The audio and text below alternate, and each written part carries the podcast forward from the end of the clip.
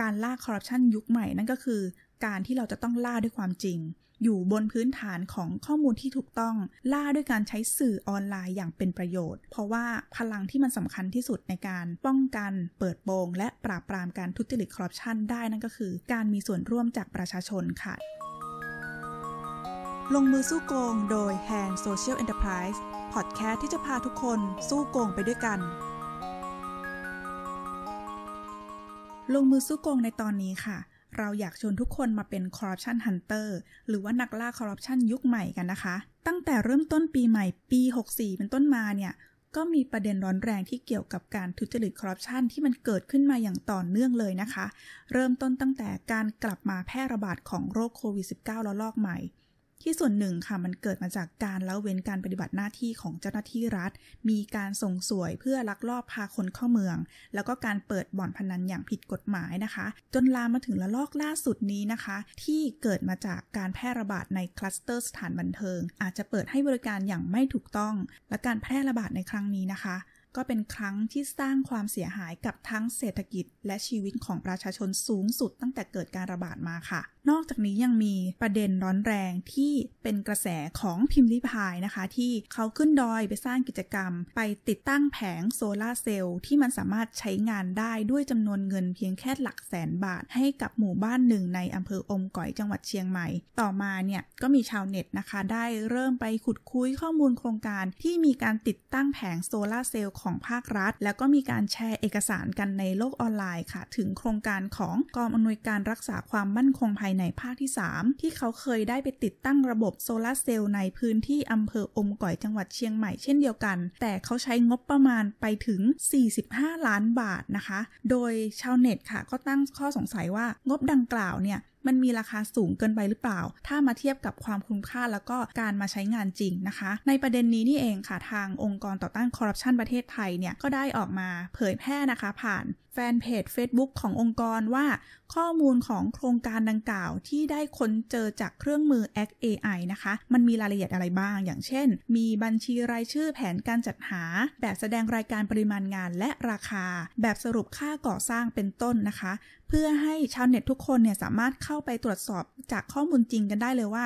งบที่ใช้ไปนั้นเนี่ยถูกใช้ไปกับอะไรบ้าง และมีราคาแพงเกินจริงอย่างที่พวกเราได้ตั้งข้อสงสัยกันเอาไว้หรือเปล่า นอกจากนี้นะคะยังมีเพจดังต่างๆเนี่ยเขาได้ออกมาตั้งข้อสังเกตกันอย่างต่อเนื่องเลยนะคะ ถึงประเด็นที่มี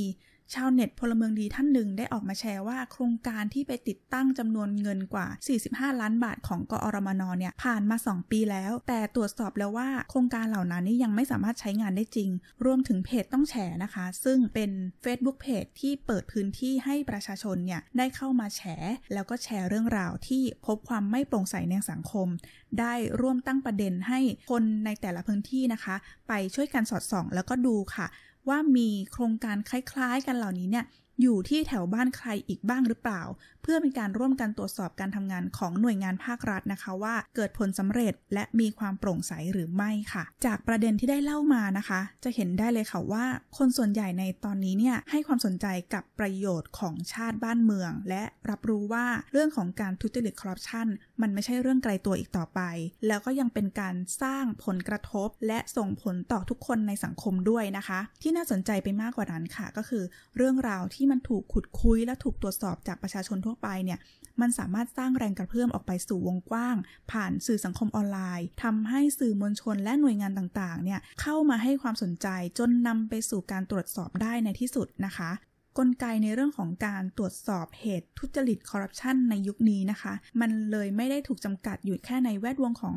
นักข่าว สื่อมวลชน หรือว่าองค์กรที่ทำงานด้านต่อต้านการทุจริตคอร์รัปชันเพียงเท่านั้นนะคะ เพราะว่าทุกคนค่ะ ต่างมาเป็น corruption hunter หรือว่าเป็นนักล่าคอร์รัปชันยุคใหม่ที่มีอาวุธก็คือข้อมูลและสื่อออนไลน์ในมือของพวกเราทุกคนได้นะคะ ถ้ามองในมุมของนักวิชาการนะคะ ก็มีข้อมูลที่กล่าวถึงการต่อต้านคอร์รัปชันผ่านสื่อออนไลน์ของประชาชนเอาไว้ค่ะ นั่นคือการมีส่วนร่วมของพลเมืองในการต่อต้านการทุจริต ที่จัดทำโดยองค์กร UNODC นะคะ เขาได้บอกเอาไว้ค่ะว่าสื่อสังคมออนไลน์เนี่ยเป็นสิ่งที่สามารถเข้าถึงได้อย่างกว้างขวาง แล้วก็มีหลายแพลตฟอร์มเลยที่ประชาชนเนี่ยสามารถที่จะเข้าไปให้ข้อมูล และนำไปใช้ต่อสู้กับการคอร์รัปชันผ่านการให้ข้อมูลในรูปแบบของการสนับสนุนด้วยวิธีการสืบสวน แล้วก็การระดมความคิดเห็นต่างๆ เพื่อนำไปสู่คำตอบของปัญหาประเด็นใดประเด็นหนึ่ง หรือที่เราเรียกว่ากระบวนการ crowdsourcing นะคะ กระบวนการเหล่านี้เองค่ะทำให้สังคมเนี่ยเกิดการตื่นตัว แล้วก็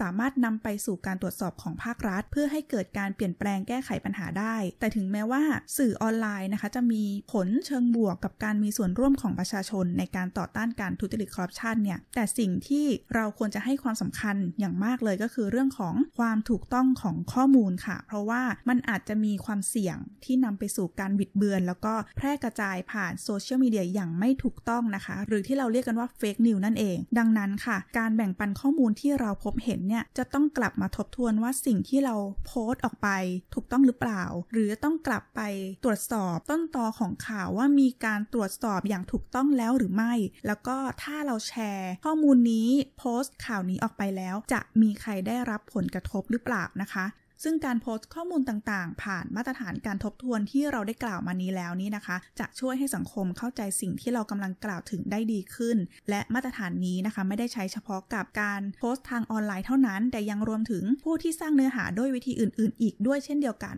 ดังนั้นนะคะเราเลยเห็นว่า ถ้าประชาชนเป็นนักล่าคอร์รัปชันที่ใช้สื่อออนไลน์ต่างๆ ในการแชร์ แล้วก็แชร์เรื่องราวการทุจริตคอร์รัปชันให้เกิดความสำเร็จในการขับเคลื่อนได้เนี่ยอาวุธไม้ตายในการล่าก็คือ การเปิดเผยเรื่องราวเหล่านี้ออกมาอย่างมีข้อมูลที่เชื่อถือได้ และการตั้งข้อสังเกตอย่างมีเหตุผล เพื่อให้สังคมเนี่ยกลับเข้ามาร่วมกันระดมข้อมูล แล้วก็ร่วมกันจับตามอง และแชร์เรื่องราวไม่ให้เงียบหายไป จนสุดท้ายนะคะ มันจะนำไปสู่การตรวจสอบแก้ไขเปลี่ยนแปลงปัญหานั้นจากหน่วยงานที่เกี่ยวข้องได้ค่ะ โดยเราอาจจะเปิดเผยเรื่องราวด้วยตัวของเราเอง หรือว่าส่งเบาะแสเหล่านี้ให้กับคนหรือเพจที่ทำหน้าที่เป็นสื่อกลางในโลกออนไลน์ได้นะ เช่นเพจปฏิบัติการหมาเฝ้าบ้านหรือว่าเพจต้องแฉนะคะ ที่เขาจะช่วยเป็นกระบอกเสียง แล้วก็ผลักดันให้ประเด็นเหล่านี้เนี่ยถูกสื่อสารออกไปในวงกว้างค่ะ และอีกเครื่องมือหนึ่งนะคะ ที่ช่วยให้ประชาชนทั่วไปที่อาจจะไม่มีความถนัดในการค้นหาข้อมูลจากหลาย ๆ แหล่ง หรือรู้สึกว่าการค้นหาข้อมูลนั้นเนี่ยเป็นเรื่องราวที่ยุ่งยากและซับซ้อนนะคะเครื่องมือที่ว่านี้ก็คือ